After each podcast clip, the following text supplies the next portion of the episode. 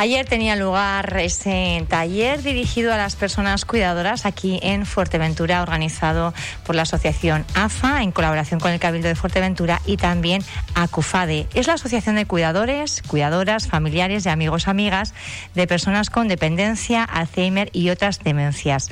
La presidenta de AFA, Teresa Cabrera ya nos había anunciado que iba a estar aquí la directora técnica de Acufade y la tenemos. Elena Felipe, buenos días. Hola, muy buenos días.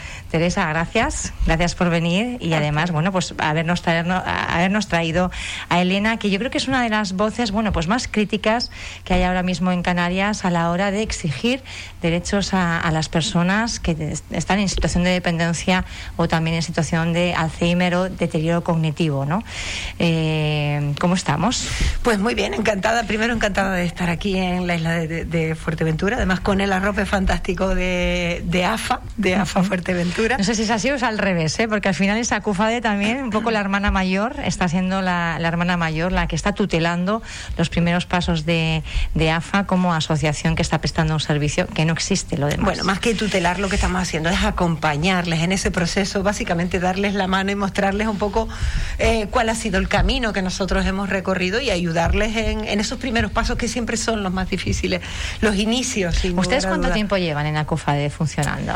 Pues eh, funcionando 15 años, pero vamos, Acufade se forma, eh, surge de un proceso de coordinación sociosanitaria en el año 2001 en el norte de la isla de Tenerife, concretamente en un municipio, La Matanza de Centejo, y el 27 de septiembre de, 2005 nos conformamos como organización social.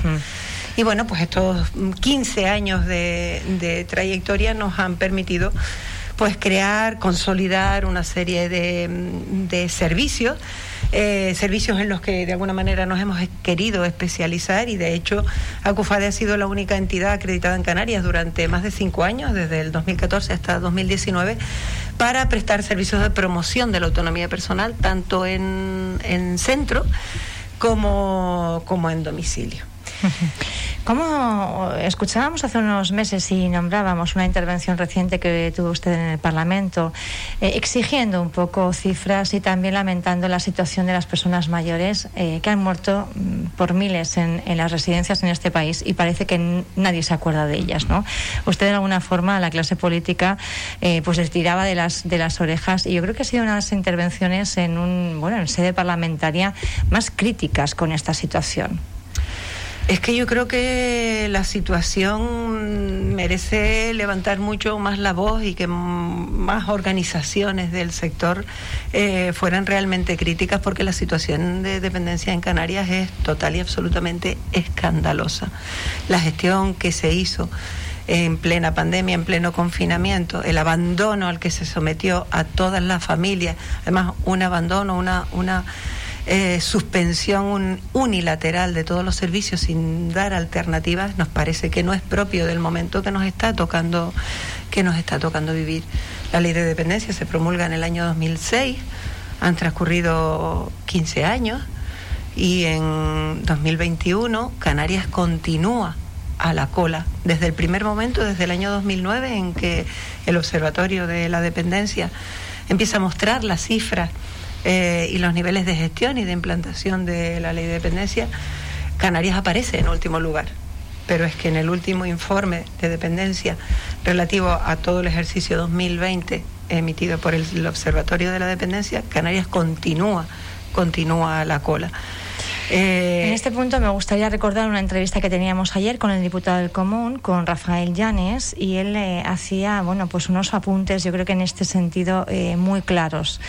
Decía que existe un problema de incumplimiento grave en la Comunidad Autónoma de Canarias, donde los plazos exceden, estamos hablando de dependencia, en mucho límite de 180 días y llegan a alcanzar los dos años y medio. La Diputación del Común está elaborando un informe extraordinario para comparar datos con otras comunidades autónomas que dan respuesta en 187 días de media, mientras que en Canarias la cifra está en 927. Así es, así es, sin lugar a dudas. Bueno, pues, pues me gustaría, mm, aprovechando esta oportunidad que, nos brindas de, conversar contigo en, estas ondas, eh, pues apreciar el, el, trabajo y la valentía con la que don Rafael Llanes está afrontando una situación de injusticia social, de incumplimiento claro de la norma. Recordemos que el año pasado murieron nueve días, nueve, perdona, nueve personas diarias en Canarias, nueve personas diarias en Canarias sin disfrutar de los derechos eh, que, que, les reconoce nuestro norma, eh, ordenamiento normativo. ¿no? No te entiendo. Algo que es muy doloroso. No, no, no acabo de captar. Mm. Eh, nueve personas al día murieron en Canarias Esperando sin ser atendidas. Sin ser atendidas en la lista de espera. nueve, nueve, personas al día. diarias.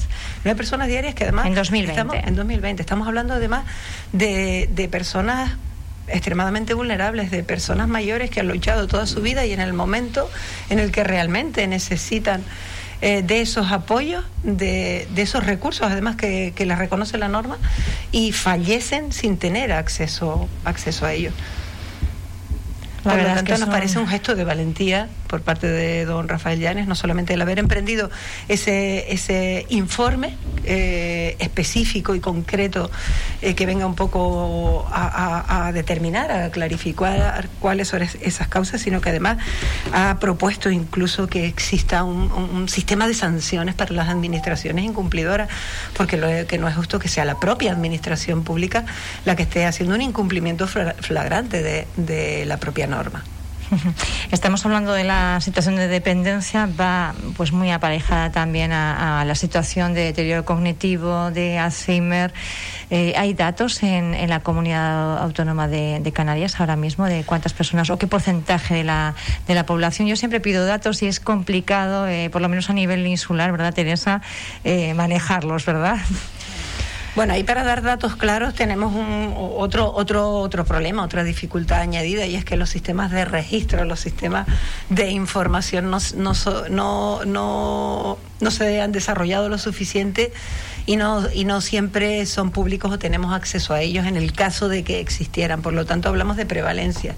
Y, y, son prevalencias que asustan porque hablamos de que en el caso de del Alzheimer o de las demencias, está cifrada en personas a partir de 65 años pues la va a padecer, la padece entre un 5 y un 10% de la población, pero es que se incrementa en 5 puntos cada 5 años, de tal manera que a partir de, de los 80 años la mitad, más de la mitad, más del 50% de la población va a sufrir demencia.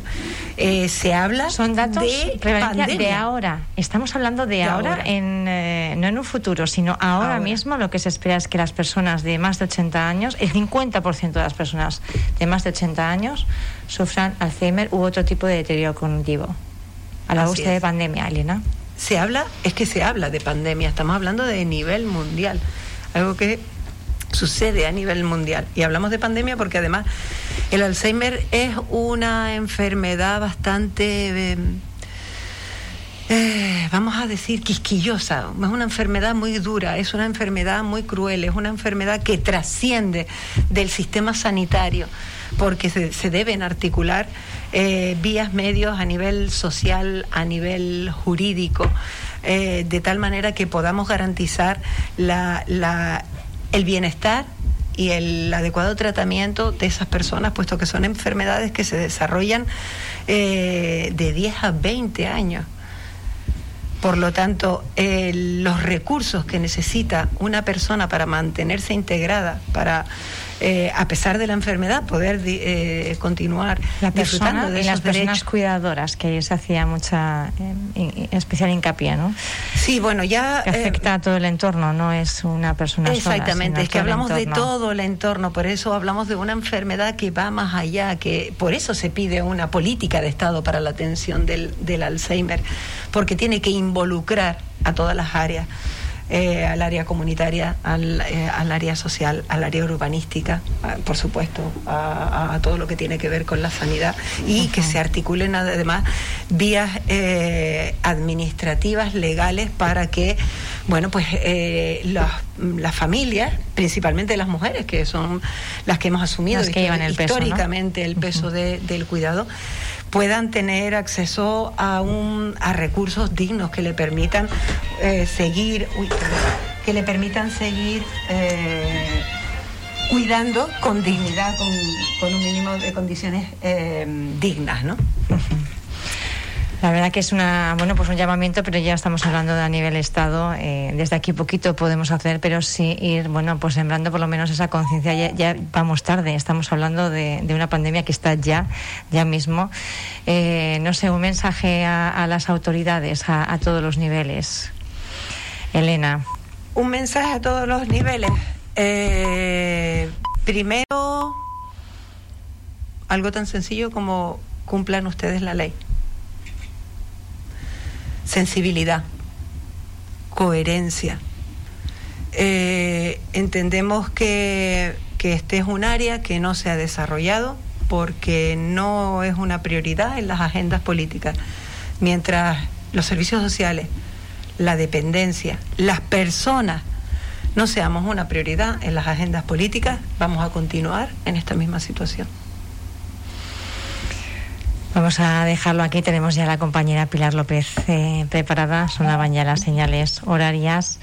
Muchísimas gracias. Es un placer. Se nos ha quedado un poquito reducido el tiempo, pero yo le invito a Teresa la próxima vez que esté Elena por aquí a venir a charlar un poquito más de dependencia, de deterioro y de la necesidad además de, de involucrar sobre todo a la clase política dirigente, que es la que puede tomar decisiones en este ámbito para tratar de mejorar las cosas. Las personas, aquellas personas de más de 80 años, el 50% está ya casi bueno abocada a sufrir un tipo de demencia, de deterioro cognitivo, sea Alzheimer u otro tipo. Gracias, Elena. Gracias, Teresa, por estar esta mañana con nosotros en Radio Insular. A ti. Gracias a ti, ha sido un placer. Y vamos ya, bueno, 11 minutitos de la mañana, eh, bueno, comunicarles, eh, ya lo hemos hecho al inicio de este, de este programa, lamentamos, bueno, pues esa, esa subida, esa fase 3 de, alerta sanitaria en la isla de Fuerteventura, la dirección de Radio Insular, ayer, bueno, pues eh, sintiéndolo mucho, con un montón de dolor, después del trabajo, el esfuerzo y el cariño, pero por en un ejercicio de responsabilidad decidía suspender y dejar para más adelante la la celebración de ese primer año del nacimiento de Radio Insular. Seguramente en otro momento lo celebraremos también mejor. Gracias por estar ahí. Les dejo en la mejor compañía con Pilar López.